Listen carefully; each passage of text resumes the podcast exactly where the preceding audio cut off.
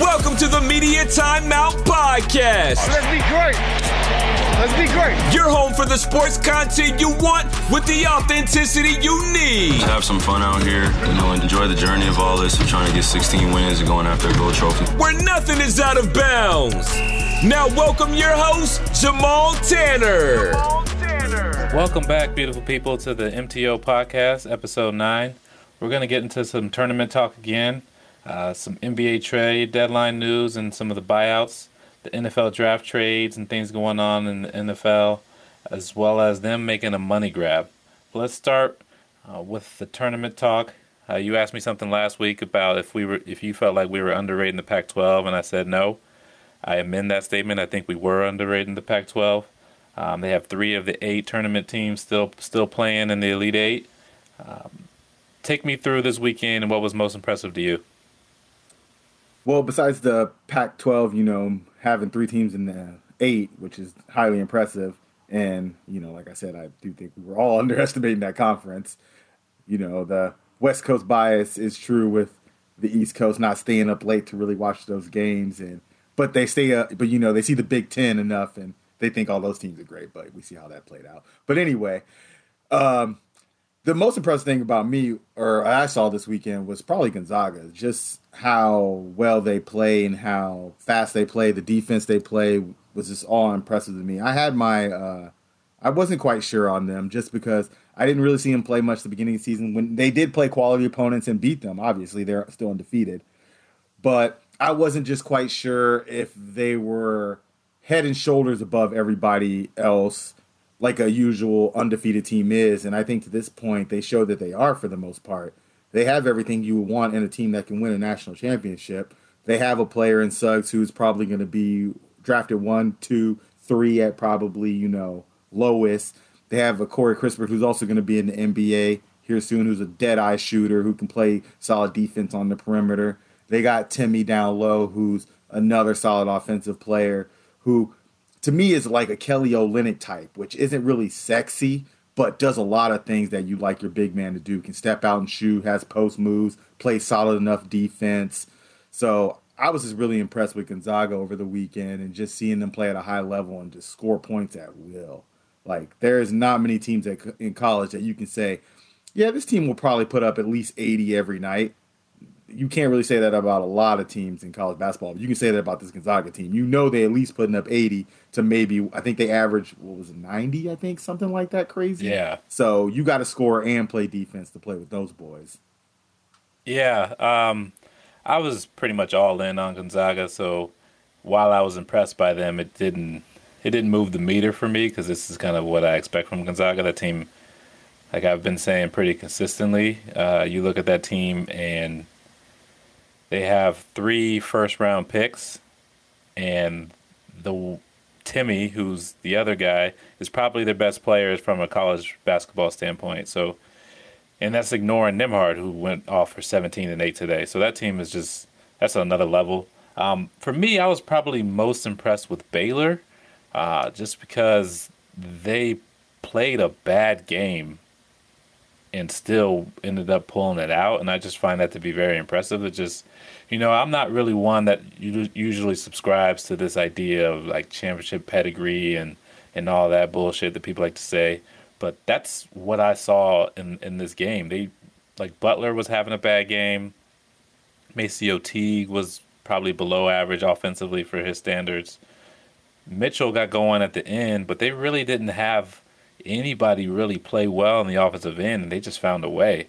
And to me, that was really impressive because it's in the tournament, we all know that you can get caught if you have a bad game, and essentially they had that bad game, and they still found a way to pull it out um, against the game Villanova team. That's another thing is Villanova was ready to play, and I was super impressed with Villanova. I know they lost, but for me, I was very impressed with Jay Wright because they basically went up against a pressure defensive team without a point guard and found a way to be competitive all throughout that game. So, really, for me, it was Butler, uh, just because they won without being good, and I think that's a hard thing to do in the tournament at all, let alone the Sweet 16. So I was really impressed by that. Um, so moving on to now that the Elite Eight is set, um, I think we have Baylor, Arkansas, USC, Gonzaga, uh, Oregon State versus Houston. Yeah, and then the two Pac-12 teams face off And for the first time ever in a tournament. Two uh, Yeah. Pac-12 teams playing each other. Yeah. Um, who does UCLA got? Uh, they got the other Oregon. I mean, not Oregon. Sorry, whatever other Pac-12 team it is, right? USC, right? Isn't it you? Uh, or I thought it who- was USC versus Zags. I think it's USC Zags. And then it's oh UCLA Michigan. That's what it is. Oh, okay, yeah, yeah, it is UCLA. Yeah. Which on that note, that's another team that impressed me. I've been counting them out since Livers got hurt, and they've been fi- they've been finding a way. I was waiting Uh, for you to put some respect on Michigan's. name. Yeah, I got to put some. Hey, Juwan Howard, man, you're doing your thing out there because I thought them losing livers was going to be a big deal, and it limited them offensively.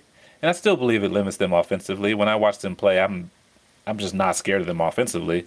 But man, they lock up defensively, and they and they just get after you. Like Florida State had no chance because they couldn't score. Oh, they couldn't shoot. They were horrible. Oh my. Yeah, God. there was nothing were they could do. Bricks. Yeah, and a lot of that was due to Michigan. Now, don't get me wrong. I mean, I think they also aided in that. I think RaiQuan Gray getting in foul trouble didn't help, but Michigan was was d'ing them up, and I was really impressed with how well they were playing defense. Um, specifically, given the fact that they have small guards. Usually, I mean, it happened in the LSU game. Uh, they had small guards going against Thomas and Smart, and Thomas and Smart ate them up. I thought that could happen again, but they found a way. They mixed mixed in some zone, gave them some different looks. I just that's a team that's that's finding a way without one of their best players. So hats off to Juwan Howard in Michigan because, like I said, I was counting them out. I think we also got to start looking at, you know, I think a lot of people tried to write Juwan Howard higher off because they were like, oh, he hadn't coached in college, but he had coached at a high level. He had been an assistant for the Heat on championship squads. He had played in NBA, so he knows what he's doing. He's not some guy who just played in the NBA and just got a coaching job. He'd been coaching for a while. So, and I think that also gives them some advantages over these college coaches that like to do college things, like play, take their players out real quick, not trusting their players. I think Juwan Howard has that different feel because he knows what players need sometimes. They don't always need a quick hook. They don't always need, okay, two fouls, take them on out. Let's do the same thing we do all the time. I think he plays it a little bit differently because he knows that you can't just do the same thing over. He you got to make adjustments. If this thing isn't working, you got to go to the next thing. We got to take this away from this team. We got to make them do this thing. I I think he's just on another level because of the coaching he's had being under um uh Spo? forget, Spo at Miami and now having uh, Phil Martelli as his assistant coach also to kind of help him with the college stuff also. I think he's in a perfect spot to kind of keep Michigan rolling from here because this is only his second season. Yeah, I think so. There's a lot of things that you brought up that, I, that I'm glad you brought up. Uh, the first thing is not just giving people the hook when they had two fouls, because ultimately I think that was kind of the undoing for Florida State. Uh, when RaiQuan Gray picked up those two fouls, they pulled him right out of the game. Um, he never really got going, and honestly, by the time he went back in the game, they were down 11 at halftime. So these type of things, okay, you're protecting them, but you're protecting them for what? The game could be out of hand before he even gets back in there.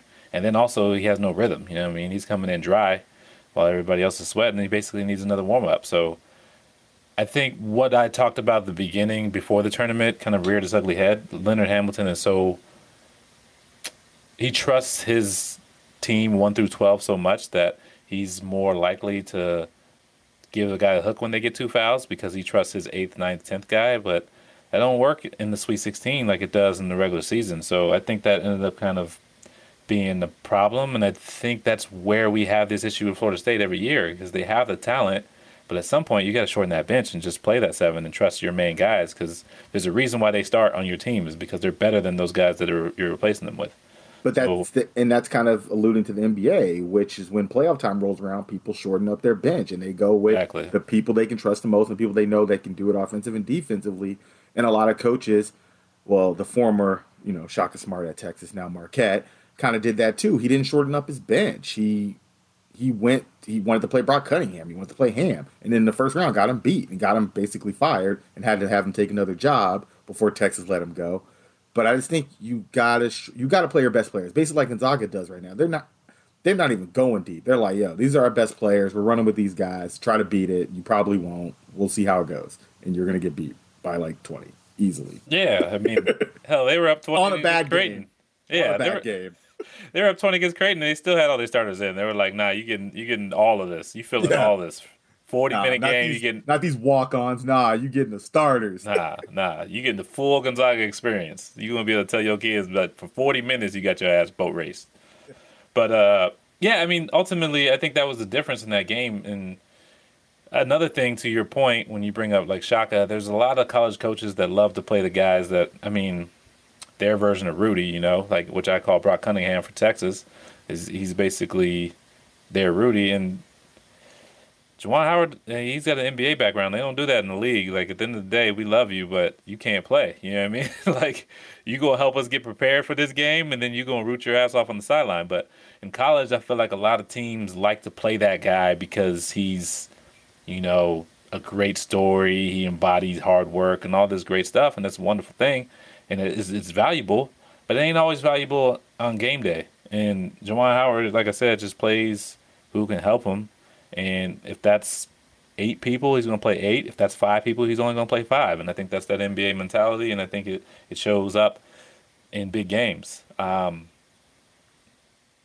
yeah, I mean, uh, we, we haven't talked about it yet because we were talking about kind of the impressive things. But another shout out I want to do is Oregon State because that team shouldn't be in the tournament, really. I mean, if they'd have lost any of those games in the Pac 12 tournament, they wouldn't be here. And here they are in the Elite Eight about to play against a, a Houston team that, I mean, that's a team that goes on and off with their shooting. So if we see an Oregon State Final Four, that would be a that would be wild. That would That would be wild. That I mean, that, but that's a big win for the Pac-12. I mean, we they just and it's so funny. The East Coast pretends like they just can't stay up like to eleven to watch Pac-12 games. They act like it's so late. They, you know, but they brag about well, New York, the city that never sleeps, but yet they can't stay up to watch a Pac-12 game. But you know, it's whatever. I'm gonna let them keep having that West Coast bias you know but we're two guys up in alaska that get to see you know east coast you know central time west coast games we get to see all that and evaluate maybe a little bit better than some of the people on the east coast that just kind of see highlights or scores from the next night yeah. And it's it's funny you say that because they're like literally are sleeping on the Pac-12. Um, yeah and it's just I don't know. I mean, I, I watched a lot of Pac-12 games because, like I said, I'm up here in Alaska and I'm able to. It's not late for me, and I think even I was sleeping on them a little bit. Like I love that Oregon team. USC to me, they kind of are playing the way they were earlier in the season. They were played strictly through the the Mobley brothers, and everybody feeds off of that. They went away from that from a while for a while, and they had a losing streak, but now they're back to it. Um, they're getting really good guard play out of Eaddy, and I I saw when I was Isaiah White was was feeling it. I was like, "There's no way you beat USC when Isaiah White gives you 22. If Isaiah White gives you 22, it's a wrap. I don't like you can't do nothing with them if you got to worry about Eaddy, both the Mobley brothers, and Isaiah White, and that's not even including Drew Peterson. So that team's playing on another level. UCLA is a very talented team. Um, they seem like they didn't, they lacked a real identity. Um, but then they got it. They went up against the Bama team. I've been talking for a while that I just think Bama's a team that's very beatable because I think they all act like they're great shooters, but there's not a great shooter on that team. Petty's a very streaky shooter, so he, he's he's essentially college J.R. Smith, right? Like he can give you thirty on any any given night, and then he can give you seven on any given night. So, and that's essentially their team. They're kind of predicated on a bunch of three pointers without a great three point shooting team. So they can get beat. And UCLA took advantage of that. Tyger Campbell has been struggling, but he played really well today. Uh, that's another team that's, I mean, they're solid top to bottom. I think I'm done picking against Michigan, so I think I'm going to pick Michigan in this round because I've I've learned my lesson. they're the only Um, east coast i mean i guess you can consider them east coast they're the only east coast team left aren't they everything's pretty much south and west Yeah, I mean, yeah, that's, that's as far east as we get in is Michigan. yeah because you got two got- texas teams and then the rest are west coast Yeah, and yeah, I mean we got three Pac-12, and then we have Gonzaga, who's obviously West Coast, and then yeah, so much for that East Coast bias, huh? I mean, we ain't even got one. Yeah, that's that's that's. Yeah. I, I hadn't even thought of that. So yeah, they're they're gonna have to stay up to watch some West Coast teams if they're watching the rest of this tournament over there on the East Coast. So they're gonna learn. I think it'll today. be. But so I think we kind of covered essentially pretty much every team except Houston, which I think had a really gutty performance. Uh, Jarreau is showing me a lot with him playing through that and playing well. Um, Yeah. But I don't want he's to got be that hip that. Hip injury. I think it is. He's kind of going. Yeah, yeah, that hip pointer. I, Yeah. I do want to touch on that game for just a second before I want to move on.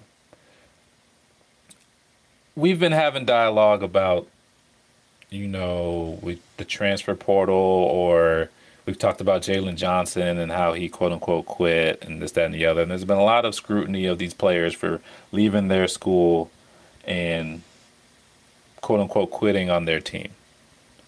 And I've been very vocal that I feel like the opposite happens where coaches quit on players and nothing's ever said about it.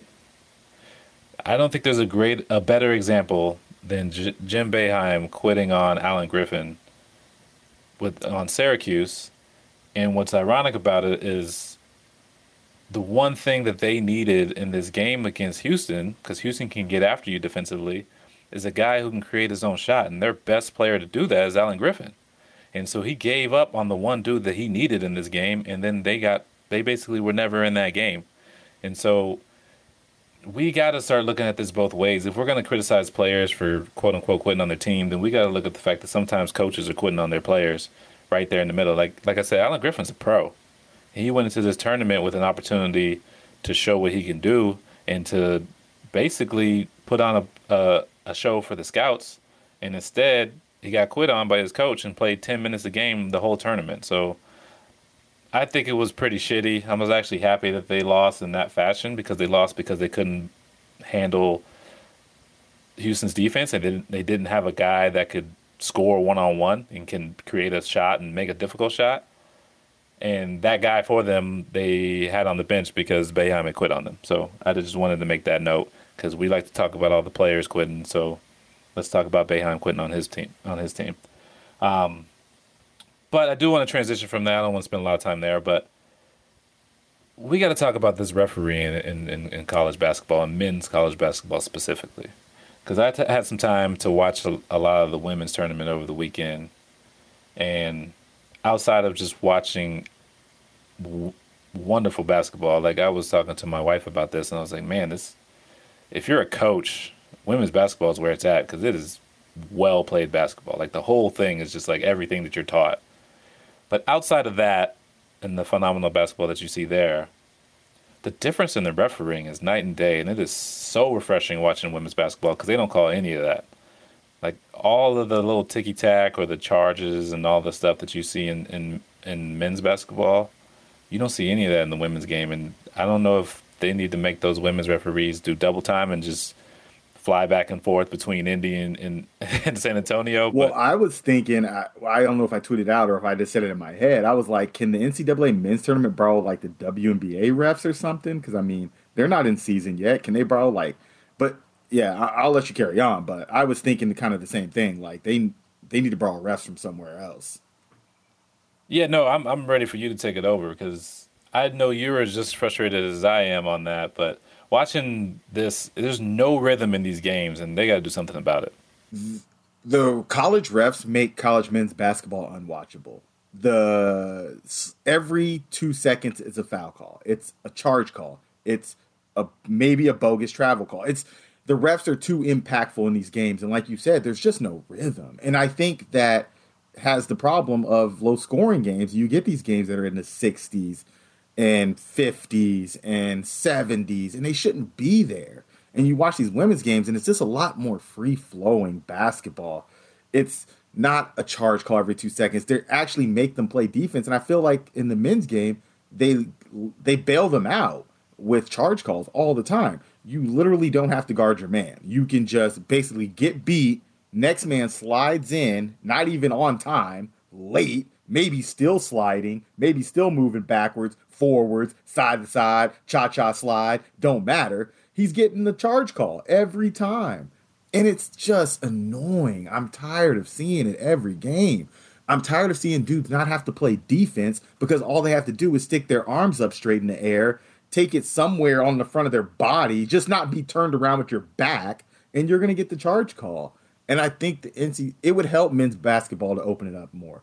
Less calls, more free flowing up and down. Just don't call calls as much. Just tone it down a little bit. I feel like every ref is looking to make a foul call or two. It's like they have a quota of three charge calls a game. They have to make three of them.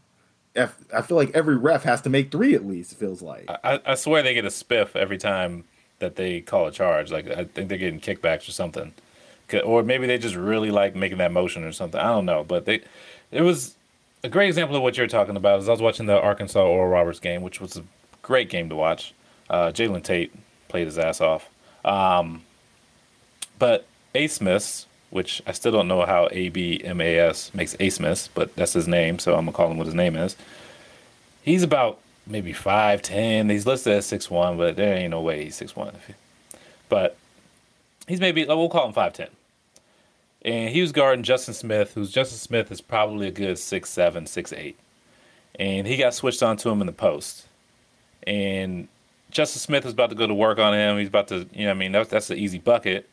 Abmas just stands there. As soon as he feels any contact, he falls back, and then overzealous referee comes in, calls a charge, and I'm like, you basically bailed them out. Just be, like he had a mismatch, and the only thing he could do was just fall, and you gave him that call. All he did was just feel something and then just dive on the ground, and it's just it's ridiculous. Like we make fun of soccer specifically in the U.S. for all this flopping, and we incentivize it so much, specifically in college basketball, to whereas we are exactly what a lot of Americans complain about in soccer is the fact that there's too much flopping and this, that, and the other's going on. But that's the most effective defense you can play in college basketball is if you just step in front of somebody and then take it in the chest and then just fall backwards, you're getting that call 80% of the time. And it's just, it's got to stop. They, they have to review this. They have to decide what a charge is. You don't even have Start- to dip your shoulder anymore. You could literally dribble straight up, and if the guy falls because he's in front of you, it's a charge and that's not a charge because he just fell. Yeah, it's so ridiculous. Like when you're in foul trouble, you're m- way more worried about on the offensive end than you're on the defensive end in college. Because you know if you step in front of somebody and somebody decides that they want to hit the ground, it's they're gonna call it every time, and it's just it's just got to go. I mean, it's been a it's been a great tournament. There's been a lot of great games, but the big black eye from the from the game perspective is just the refereeing in these games. They're way too impactful in these games, and they don't just let people just play. Like we're here to see the players. I think they call charges because it almost levels the playing field. If you kind of think about it, if you're a more athletic team that kind of say takes it to the hoop a lot and tries to drive because you're more athletic, want to crash, you're probably going to get a lot of charge calls because, like you said, guys can just kind of fall, and it kind of takes away from your aggressiveness. It basically plays towards it takes away from teams that are aggressive that can't shoot, basically. So if you can't really yeah. shoot, then you're almost going to be SOL in a tournament because you, you're going to get a lot of charge calls. You're not going to get a lot of blocking calls from them maybe not being able to play defense. You're going to get a lot of charge calls, and now your whole game plan is turned upside down because you can't be as aggressive as you want to be anymore. Because every player is thinking about, okay, well, maybe I beat my man off the dribble, and next guy isn't really set, kind of slides in late off of the other guy, but now he's gotten a charge call just because he's somewhat in the area. So I think it kind of takes away from some of the more talented teams sometimes because the lesser talented teams know they can just basically step in for charges and get foul calls racked up, get some extra free throws, and it keeps games closer. And like you said, it keeps teams from getting in a rhythm. So now the shooting isn't as good, and now the games are just wherever they are, basically. Yeah. So. Yeah, they got to do something about it. They got to go back to the drawing board after the season and figure out how they do that. Um, I do want to talk a little bit about the Iowa versus UConn game. Um, Paige Bueckers versus uh, Caitlin Clark was what it was billed to be before Christyn Williams uh, kind of took over. Uh, for me, it was the first time I had seen Caitlin Clark. Uh, Iowa I don't think I was on TV very much. Iowa women's basketball, unless I'm missing it. Maybe I don't have the right channels. Maybe I need to talk to my cable provider. That Big Ten um, network.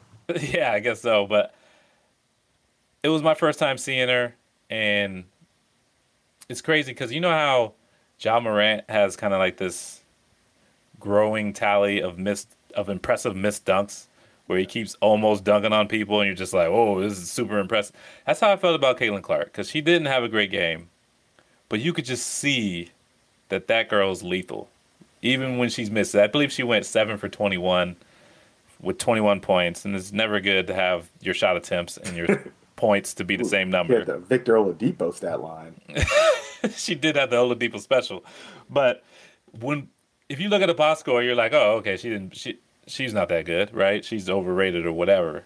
But when you watch that game and you watch some of the shots and and the movement and how she was breaking people off, it was, I mean, it was Curry esque, really. Like when I watched it, like that's the person that I that crossed my mind. It was like, okay, that's Trae Young, Steph Curry type stuff, and it was it was a, it was just really nice watching her. And then Paige Bueckers reminded me so much of Cade Cunningham because she kind of just starts off the game. She doesn't really look for her shot. She's just kind of getting everybody else involved. And then as the game goes on, she just starts getting hers. She's never in a rush.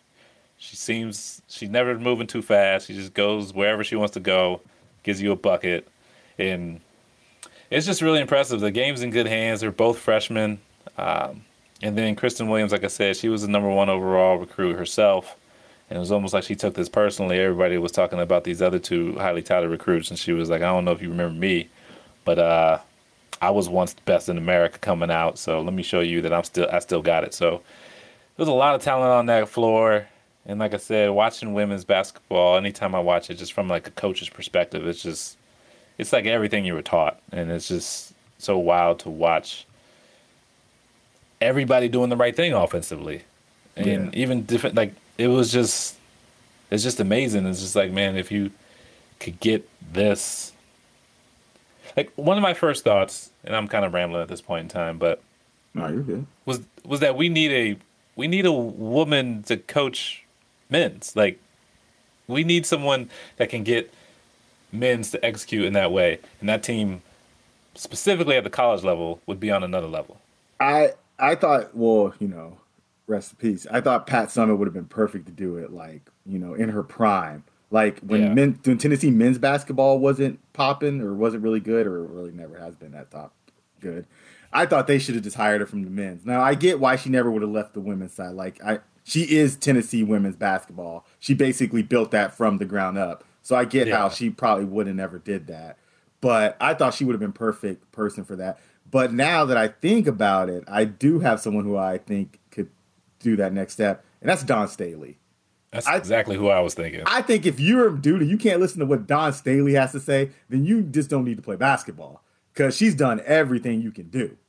So and she's got that- the attitude for it too you ain't yeah, give she, her no- yeah, she got that. Oh, you're not about to talk to me though, kind of. way. exactly So I think Dawn Staley would be the perfect person to coach men's team. Shoot, switch on over to South Carolina men's basketball. They're not good. yeah i think frank martin's probably i don't know how much longer he want to do it anyway so he can just go ahead she can just do both i know a lot of universities are trying to cut salary they could just have one basketball coach she can just do both That'd be a little hard on James for there, you know, all over the country, but you know, Yeah. Just figure out scheduling. That's, that's what the AD's for, right? They can figure that out. there you go. Um, but yeah, I, I really do think that we need to see that because I think watching the way the like women execute offense and the way they move, and the fact that everybody can shoot. You know what I mean? Like ultimately, I was looking at that and I'm like, I bet you Steve Kerr or the Golden State Warriors GM was just watching women's basketball one day and he was like, you know what? I wonder if I had a team where everybody could shoot like the women do, how good we would be. And then all of a sudden, shooting ball movement. It's basically what Yeah. Shooting ball that's movement. exactly what the Warriors do. If you watch the Warriors, it looks like the men's version of women's basketball, and they they won championship on that. I mean, obviously, help having Steph and Clay, and then later KD probably helps with that. But ultimately, the system is exactly what you see when you watch women's basketball. It's just ball movement, and everybody can shoot. Hell, JaVale McGee was hitting corner threes when he was with the Warriors. It's just part of it's just part of what they do there. So I think we need to see more of that. Um, it was sad to see. I want to see Caitlin Clark find a way to be in the tournament, maybe then give her a mulligan, take over some other team because I want to see more of her. She could jump Uh, on but- them lady horns. You know, we still in it, still balling. Yeah, Got the I mean, dub over Maryland. so I guess we, I guess we got years to come of that since she's just a freshman, and Uh, there'll be more of her for sure.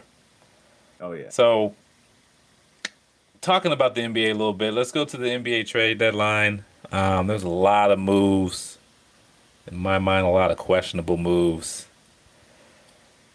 I'm gonna let you go first because I might go on a little bit of a rant. Uh, what was your biggest impressions on this on this on this trade deadline? So I think I was most impressed with the Nuggets at trade deadline. I really liked the acquisition of uh, Aaron Gordon. I thought they really needed another athletic man on their team. With uh, you know not really having that many athletic por- uh, people, I think you were saying probably their most athletic player is probably Porter Jr.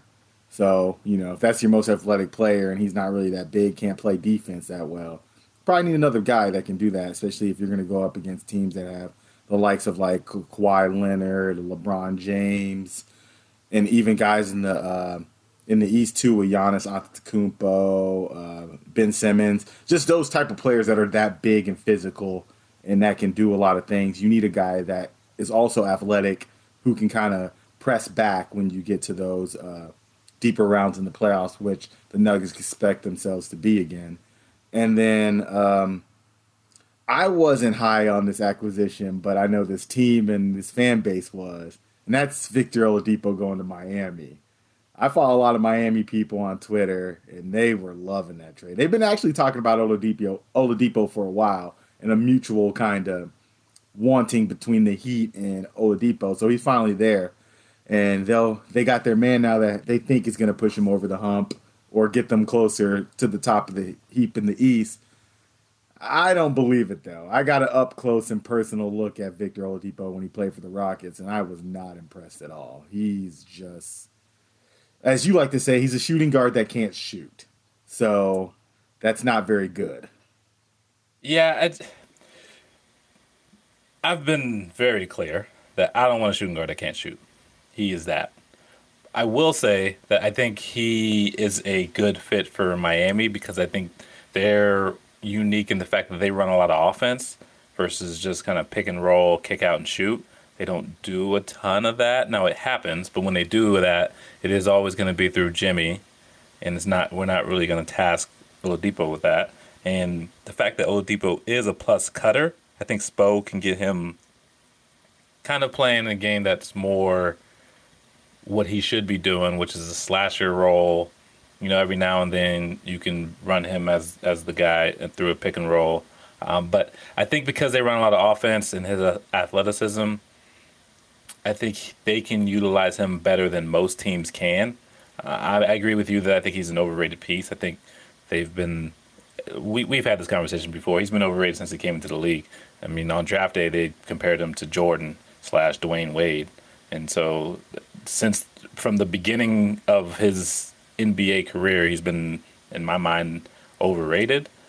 But with that said, I do think that he can be useful for them specifically because of the way Spo runs that team, runs that offense. I don't think he's going to be tasked to do as much as he was with the Rockets, um, and to some extent as he was with Indiana. So I think he'll kind of fit in as kind of just another guy on that team, another another player that can score, um, versus being the dude that they need to be the scorer. So I think he'll fit in better, and I think it's very similar in a, in a way to like to Aaron Gordon, like you mentioned. I think in a lot of ways they're kind of the same guy, just a guard and a forward version. Because Aaron Gordon's another guy from a talent standpoint. He has a ton of talent and he has a lot of ability, but it hasn't manifested into being that that a star level player. So him being in Denver, he's able to kind of kind of offensively just help you where he can help you, but then defensively to be really be an asset and really be another athlete on that team. Like like you mentioned, they they have Porter who's a good athlete, but there's good athlete and then there's good athletes who can guard. And Porter's not a guy that's going to guard anybody, so he's really the only athlete they have from a defensive standpoint that can match up with people. He kind of is a Jerami Grant replacement. In my mind, an upgrade over Jerami Grant uh, so I did kind of switch off pretty seamlessly there. But now talking about Gordon, I think that's a great fit for them. Uh, when you look at the way the West has been, specifically with the Lakers kind of being injured, um, and the way Denver made it very far last year, I think is the appropriate time to push their chips in and try to make a run at it because he somewhat fits their their window because he's not old. So I mean, with you can use him as your core with Porter, Jokic, and Murray, so you can he can play with them. But also, they're in an opportunity to win now. I think they could potentially get like a Toronto Raptors type of ring, right? Whereas if everything goes well, they're going to be there. If they can be the last man standing, they can be there and, and win it. Um, I don't see them winning it if everybody's healthy, but I think it was a good move to have that positioning, possibly maybe make it to the finals, and then at that point, you know, we know Durant's susceptible to finals injuries, so you, never know what can happen in, in, that scenario. So I thought that I liked that a lot. Um, on the flip side, a team that pushed their chips in a little early, and when I say a little, that's me being nice because I am a Bulls fan. Uh, Chicago really it doesn't make any sense. Like I like Vucevic as a player, I really do. I think he obviously makes them a better team, but when I look at this, and forgive me for any avid poker player, because I'm gonna make a poker analogy that's probably terrible, but it makes sense in my mind. Um, to me, it's like being able to see everybody else's cards, right? And you see you're playing Texas Hold'em, and you see a team flop a royal flush, right? That would be the Nets. They they get they have the royal flush in their hand, and then you get a three of a kind, or yeah, we'll call it a three of a kind or a full house, and you decide to push all your chips into the table, knowing damn well that somebody across the table from you has a royal flush like that's to me what the Bulls did. It makes no sense from a timing standpoint to push all your chips in, knowing damn well that team ain't beating the Nets. Like there's no hell, they ain't beating Miami or Philadelphia or the Bucks. So the timing to try to make this move to get your quote unquote whale just makes no sense because you're not winning. So I don't understand why they would do that. Um, yeah, sure they got better, but the team ain't winning. Like they're probably the sixth best team in the East now, at best. Because, like I said, the Nets, Philly. Um, who else did I just say? The Bucks and Miami. So they're fifth best at best. Like, why do you make a trade like that to become the fifth best team in your own conference? Like, that doesn't make any sense to me. Celtics probably better also. Yeah, you're right. So yeah, back to the sixth, and that's at best. So it just doesn't make any sense to me. Like it's it reeks of something to where the GM just felt like he had to do something to give himself another year on the job, and he probably buy himself that year, but. He, I guess he can collect his check for one more year, but it just makes no sense. It's terrible timing. Um, it's much like at the beginning of the season, I was talking about how Atlanta pushed their chips in too soon with their free agency essentially the Bulls did the same thing. They just did it through the trade. So it, I mean, we saw at the first game that they have. But I mean, to the, be fair, Orlando was doing a fire sale, and they just was like, "Well, I mean, you just giving away people. I guess we'll take Vucevic." Yeah, but I mean, at the end of the day, like that's not the same. Like you, if you have a scenario where someone's selling something for cheap and you don't necessarily need it, and so you just buy it just because it's cheap. Like that works in like real life because I mean you could like flip it or whatever, but that's not really how this is going to work in the NBA. Basically, you had to get rid of real assets in order to do that. It wasn't like like I look at the Boston trade with Evan Fournier.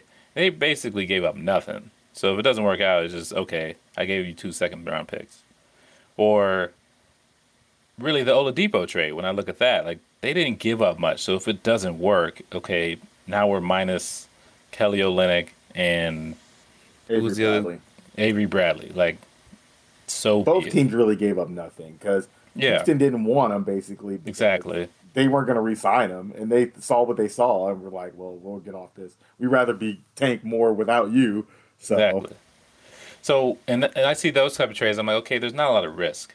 But with the Bulls, they gave up future assets for that. Now they haven't shown to be a great drafting team, but at the end of the day, like you gave up real value for for Vucevic, and ultimately, not only did you give up picks, you also made yourself good enough to not get high picks, to whereas now you're going to be in this purgatory, much like New Orleans is in the West, to whereas you're good enough to compete ish, but you're not good enough to really get a guy that can be that game changer for you. So it just doesn't make sense. It's the thing, like I said, I wasn't gonna do this rant, so I'm gonna keep it short. But like, Nah, it's I- okay. I- I, I like your rant because it's making me think about my Rockets and it, just keep pissing off LaVine enough for in a couple years we can go on and slide y'all some of these horrible picks we have for Zach LaVine.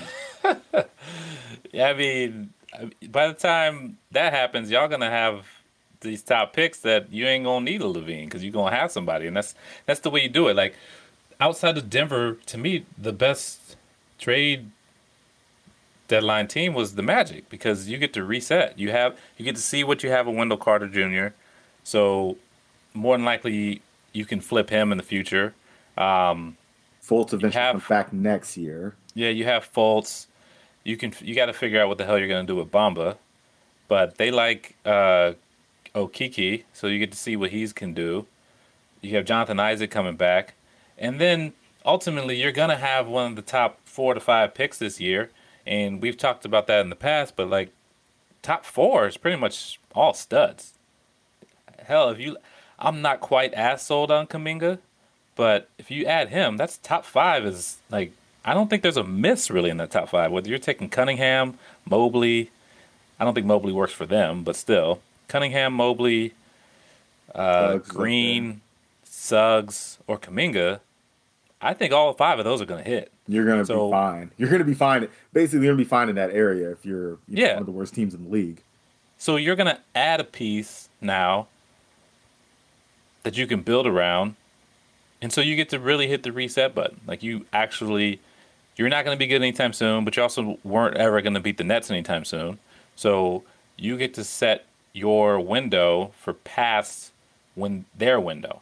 Like you're trying to have that next run after the Nets Yeah. or after Milwaukee and like all after all these teams have kind of cycled through, you're trying to compete at that point. It just makes more wanna, sense. You want to land prime in about like three years, basically. yeah. It's like when Golden State was in their prime. Like nobody, you didn't want to be good at that point in time. No. You wasn't beating them. Like you might as well set up for something else. Yeah. Like and Denver did that. If you look at Denver when Golden State was in their prime, they were kind of setting up. Okay, we're not ready now, but let's keep building around this so that we'll be ready in the future. And that's kind of what Orlando's doing. That's what Houston's doing, and that's the smart way to do it. But the Bulls kind of did the opposite approach, and it's just going to backfire. And I don't see how it can be seen any other way. Um, I do want to mention a couple of winners from a player standpoint. Uh, the first one has got to be Lou Williams because mm. he gets to go to Atlanta and Magic City. Lemon Pepper Lou. Chill out. Get Yeah, he gets to go home. You know what I mean? No mask in Magic City all day, every day. So he's clearly the winner there. I don't even think they're gonna make him play. He's just gonna be out here in Magic City all the time. I think He- he's. he I mean, yeah, be- I don't know if he's even reporting. I think he's just to the crib. yeah, I think he's just out here chilling. And then Which I, honestly, I don't like. I mean, I guess they wanted Rondo, but I don't like.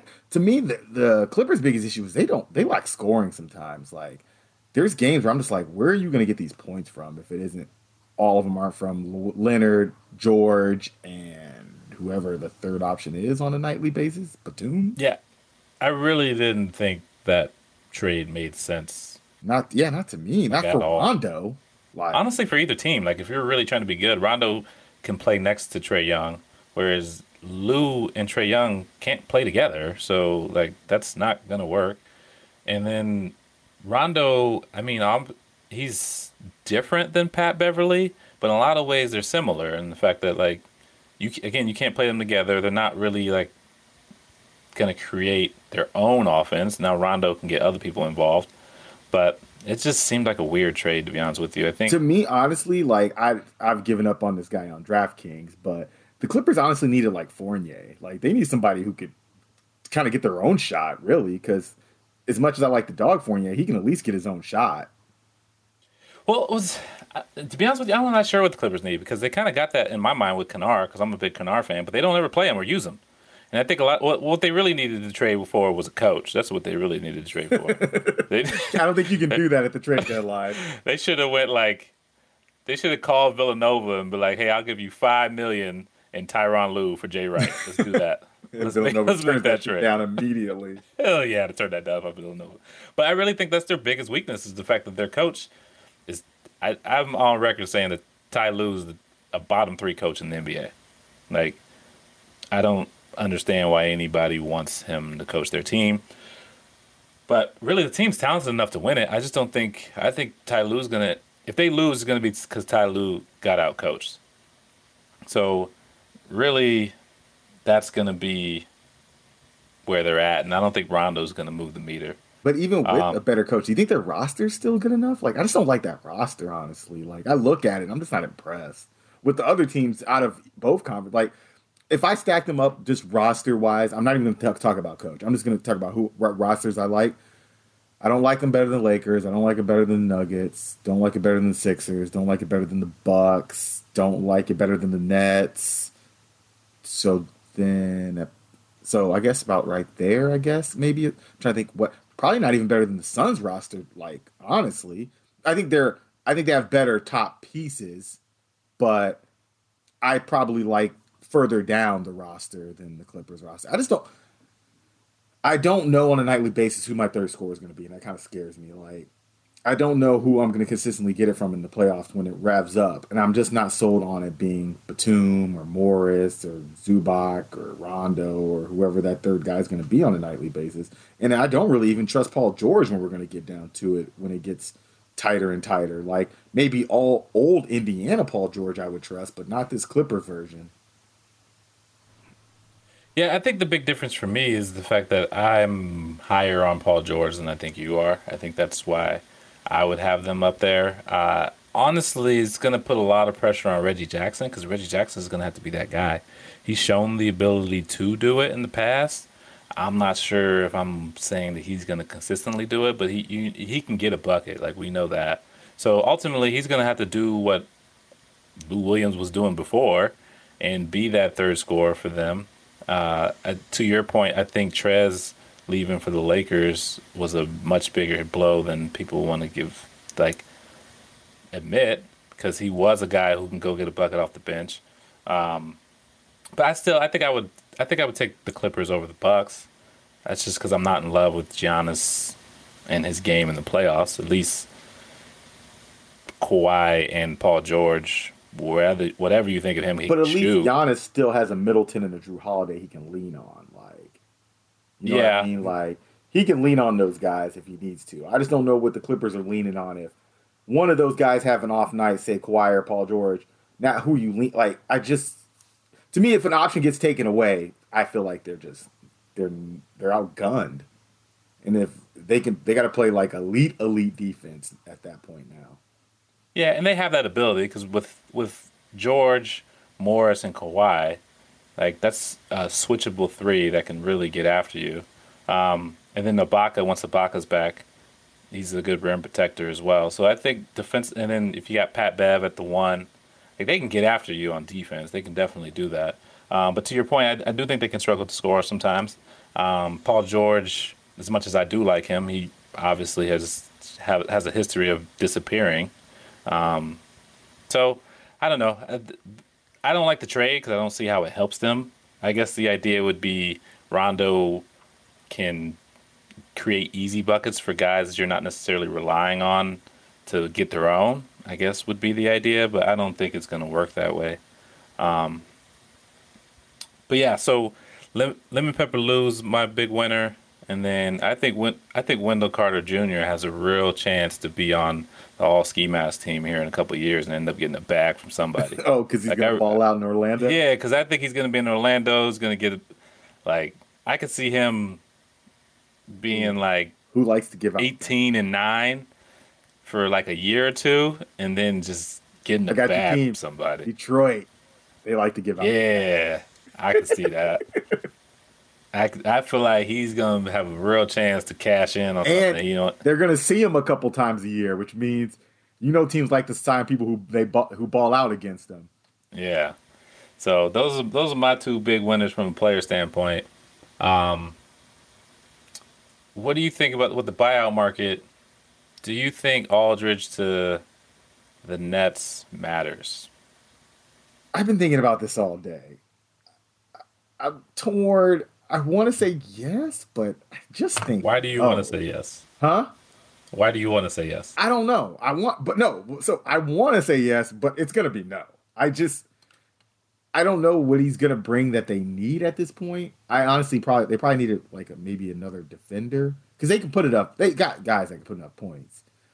I, I think maybe their concern is they don't have a low post guy who can get points, which Aldridge kind of does fit. But he still, I don't know how much he plays in the post anymore. He kind of always has been that I'm gonna face you up and shoot that little mid range jumper so I mean, I guess that I guess he's just taking away minutes from Andre Jordan. I guess I don't know it. There's zero chance that on a team with Kyrie, James Harden, and Kevin Durant, they dumping the ball down to fucking LaMarcus Aldridge and watching him work. So then, like, what's the point? I'm happen. confused. Then what is the point? Is he just there because he wants a ring? I'm confused. Then I think they're just out here along for the ride. They just picked him up. They were, he was out here hitchhiking with his thumb up, and they, just, and they just stopped and gave that man a ride. They're just trying to get just try to get this ring. Because I mean, ultimately, at this iteration of Blake Griffin, like they're kind of the same guy at this point, right? Like they can hit a jumper every now and then, and then like yeah, I was just confused. I was, they basically they're trying to take Andre uh, DeAndre Jordan off the court. I'm guessing they don't even want because he can't put the ball in the basket. I'm guessing is why because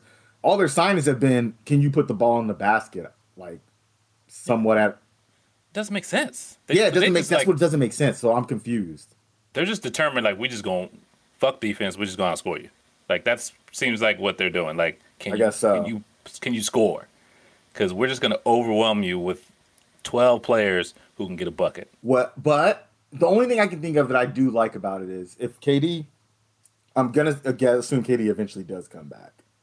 You can play a lineup against Milwaukee Bucks where you Giannis can't park underneath the hoop. Like he's gonna have to be on the perimeter somewhere and you could just open up all kinds of room. I mean, that to me the only team that I mean, I guess maybe the Sixers too. You can maybe stretch him beat out now and make him have to guard the perimeter, which I'm guessing that's what they did it for, is to have the bigs of the East have to stretch out, not sit in the paint, because that's where they're best at at defense. And B being in the paint, Giannis hanging around the paint area. So I'm guessing that's the move. Why they made it is to make those guys have to guard on the perimeter. I mean, as weird as it is to say, though, I mean, ultimately, couldn't they have done that with Blake? Like, I don't think Blake. The... I don't know what Blake's shooting right now. Is he going to respect that them coming out? Is I think Aldridge will more. I think Aldridge will make those guys have to step out. They can't just be like, "We're going to give you a wide open three. We're going to give you this wide open jumper." He's going to knock that down. I don't know if Blake's yeah. going to knock that down with you know as much regularity as Aldridge will if you ain't guarding yeah, him out there. I suppose Aldridge is a better shooter but then why they even go get Blake? Because they knew because I don't. Maybe they didn't know they could get Aldridge at first. Maybe they because I mean you think about it was I mean Aldridge was uh, I don't know if they were trying. To We to knew he was getting bought out. Yeah, because they said out. they stopped playing him, which we talked about before. Yeah. You have no leverage once you do that. So they basically were waiting around, but I think they clicked up Blake. Well, no, maybe I think everybody kind of knew. So I don't know. I don't know. Maybe they didn't think they maybe they thought they were going to have to fight over Aldridge other teams and he wasn't going to go there, so they picked up Blake because of that, not knowing if they were going to get an Aldridge type. And I think now that they do have the Aldridge type, yeah, we'll probably see Blake not playing again. And then, I mean, to be fair, the Heat were the front runner for Aldridge, and then he was just like, mm, I can win a ship with them though, so I think I'm gonna go that route. Um, yeah, I mean, on that, like we we did talk about this a bit. Um, that's another thing that frustrated me is we have teams like Cleveland.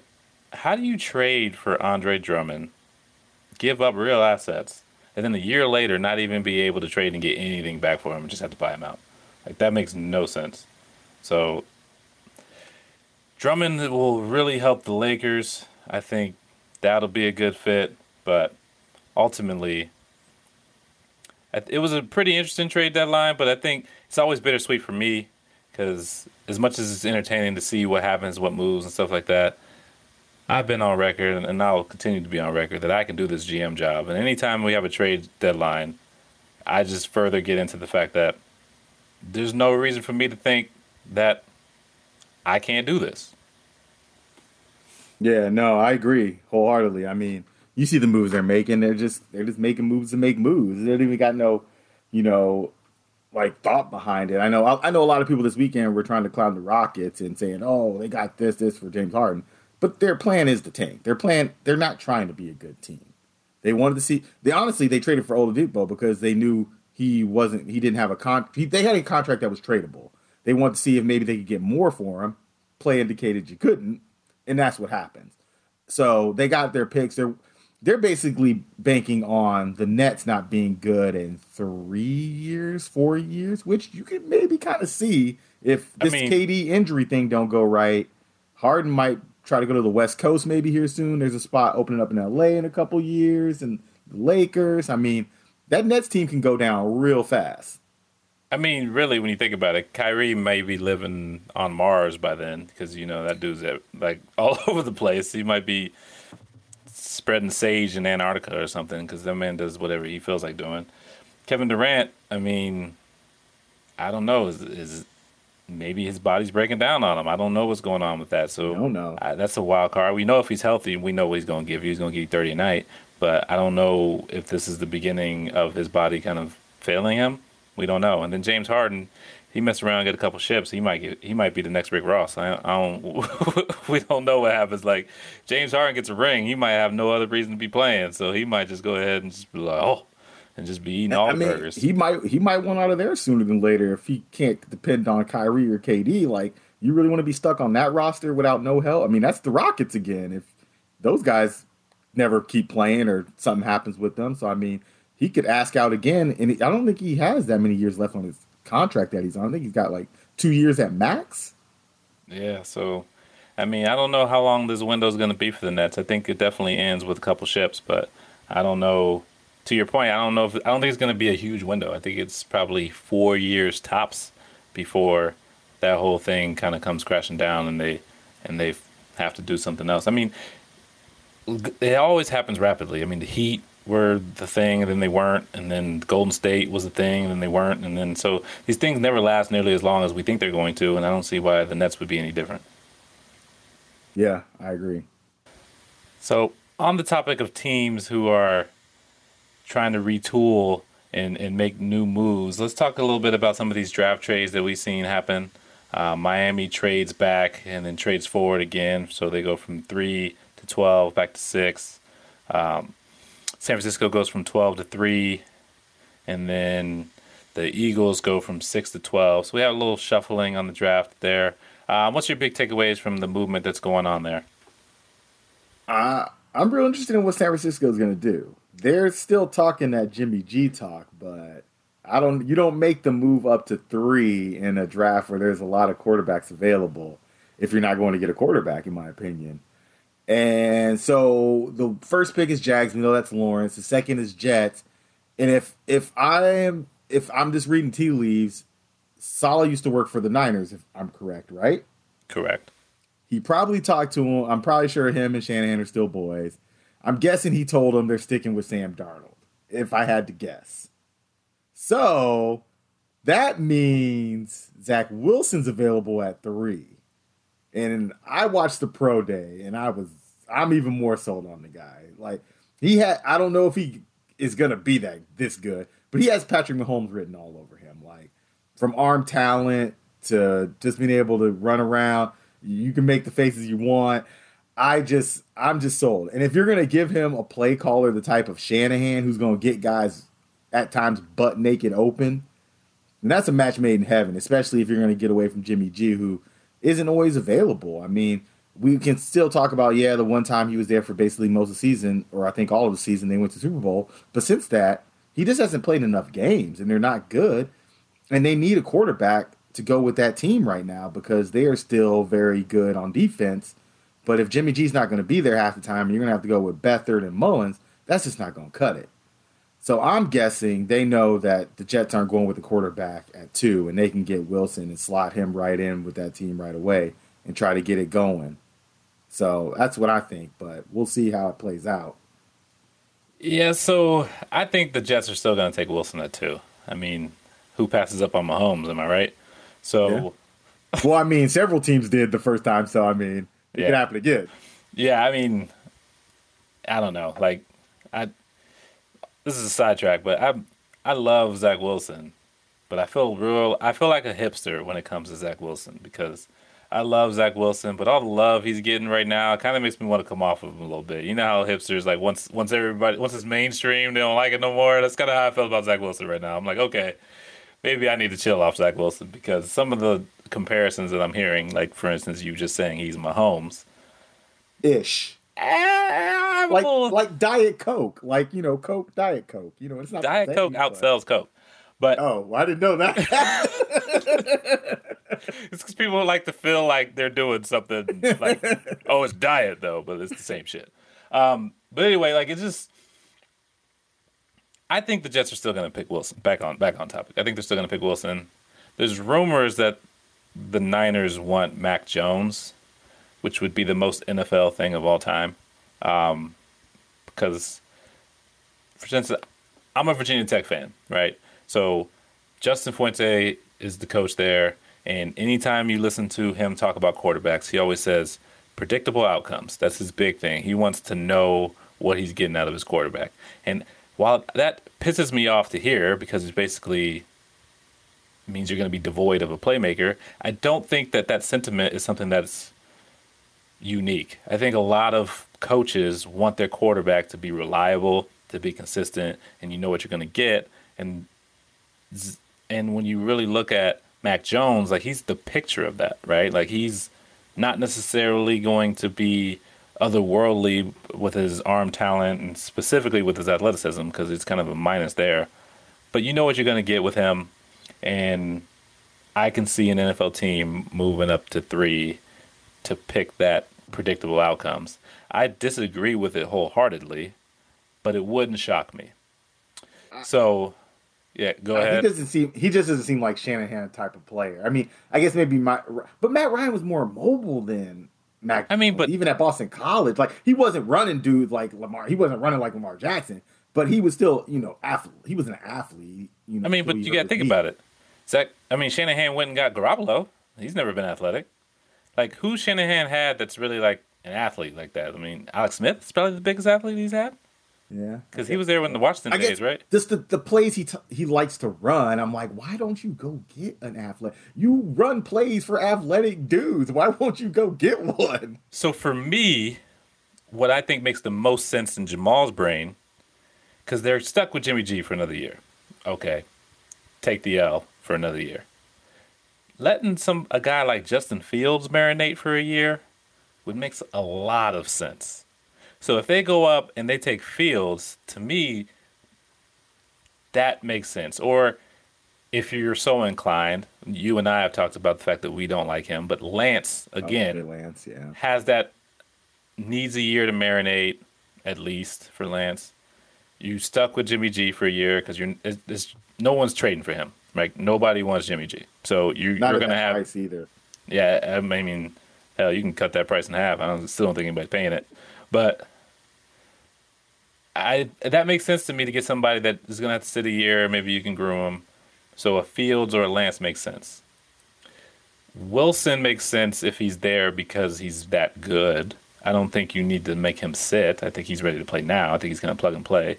Mac Jones, the way he is, is probably another guy that's plug and play. He's not going to wow you, but I don't think he necessarily needs to sit and watch it. Like I think from a cerebral standpoint, I think he gets it. His limitations are more athletic than it is in his in his mind. But getting a guy who's got the talent, but maybe he's not ready to go year one. I that seems like what it should like.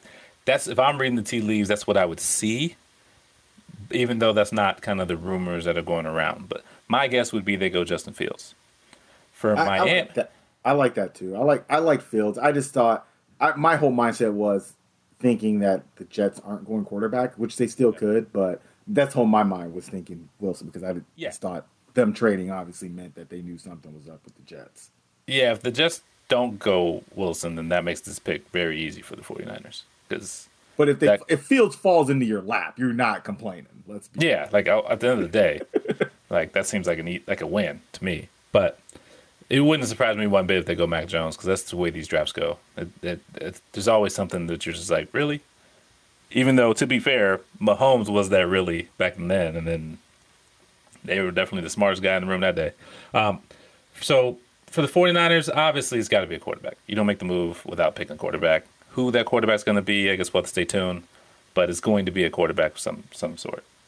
For Miami, it makes a lot of sense because really, if they're trying to build around Tua, whatever they want to use to build around, whether it's a lineman or a receiver, which I think would be more valuable receiver, you can get that at six.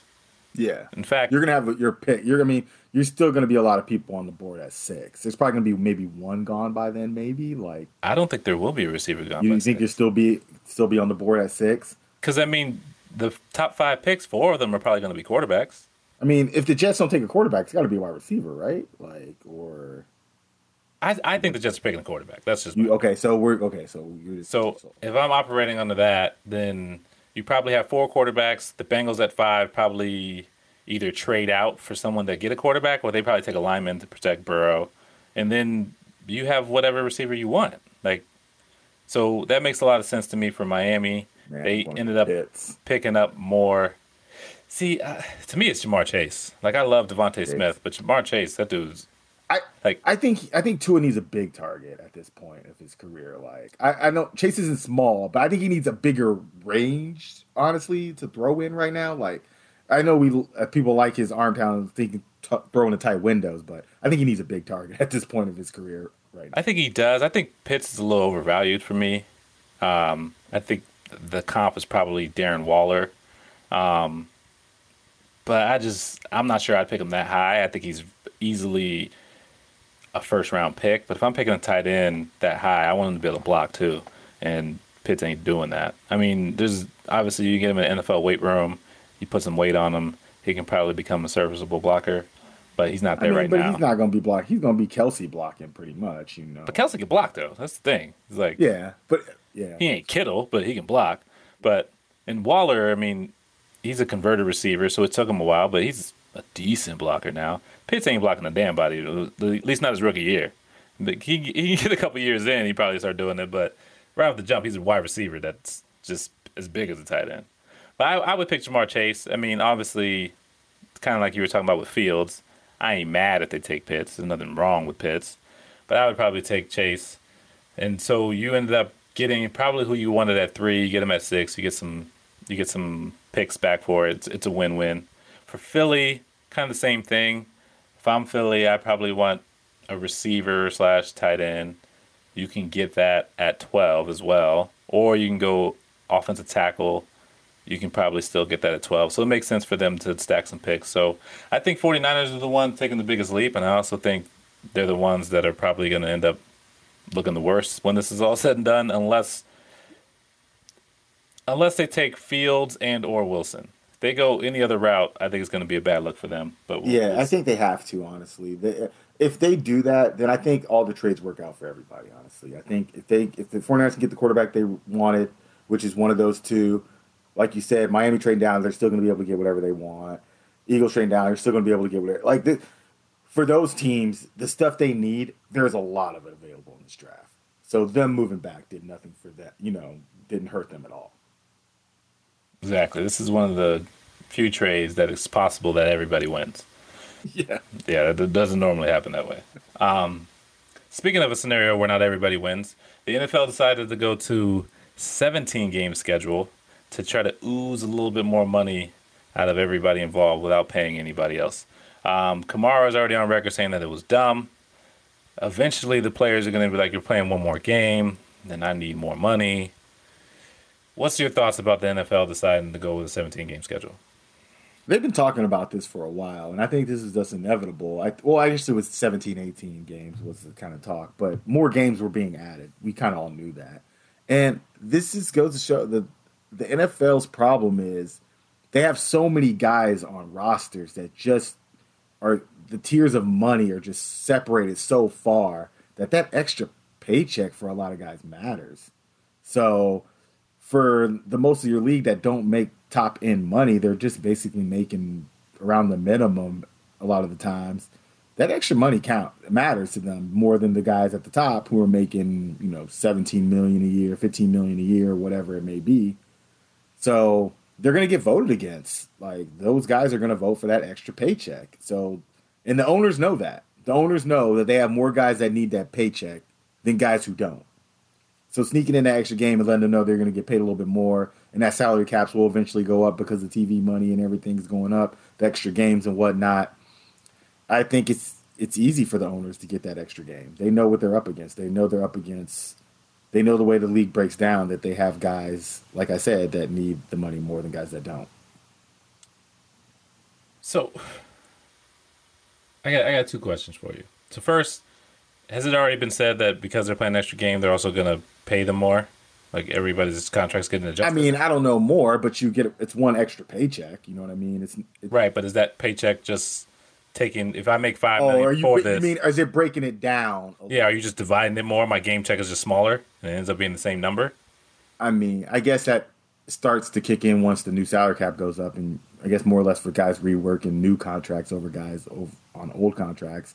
You'll, I guess, you'll figure that out here soon. I don't know when they're going to start. They're going to start move. They're going to move to that and figure that out. Yeah, because going forward, if I sign another contract, I'm like, hey, I'm playing Yeah. another game. I need this Yeah, money. no, yeah. But if I'm already in the first year of my five year deal and they switch to this, am I getting compensated for that, or am I just shit out of luck? You might have a lot of guys trying to rework their deals here soon. Yeah, it might be a lot of restructuring going on. so that's my first question. The second thing is, is this something that we wanted as fans? Like, cause I'm, like, as much as I love football, like, generally speaking, week 17, half the teams aren't playing their guys anyway. No. It just It's means it's going to be two weeks of players who aren't really playing instead of one week of it. Like these things are kind of locked up week 15, 16 anyway. It's going to be another watered down game. Like, am I wrong in thinking that way? No, it's all a cash grab. It's all it is. Nobody wanted an extra game. Fans, players, I mean, only owners are the only ones that wanted another game for extra money. Because as a fan, I don't need an extra game. I'm fine. With, I mean, yeah, shoot, y'all can cut it down another. I mean, I guess you had a perfect number now games with preseason going down. But when preseason was ratcheted up to four games and then they had the regular season, it was already too many games as it was. So, I feel like this extra game is like when you're eating dinner and you're full, but you look down your plate and there's not enough to save for tomorrow. So you just so you just kind of like bear down, just Tough it out. anyway. Yeah, you just like I guess I'll just eat it. Like I don't really want it per se, but I'm just gonna eat it. Like that's kind of how I feel about this extra game. Is we're, we'll watch it because we're sports fans and it's on, but it's not something that I really needed or even really wanted. Because at that point, I'm kind of ready for the playoffs and to see the teams try to go for the for the Lombardi more than I am seeing another regular season game. So it like like we said, this is a cash grab, and NFL going to do NFL things. So I don't know why anybody would be surprised by that. never. All right, well that's all the time we have today. I appreciate you joining us again for our MTO podcast. Thanks for listening to the Media Timeout Podcast. Mahomes looking to flip, takes it in for the touchdown. Be sure to follow us on Twitter at MTO Sports and visit our website, MediaTimeoutSports.com, for more content.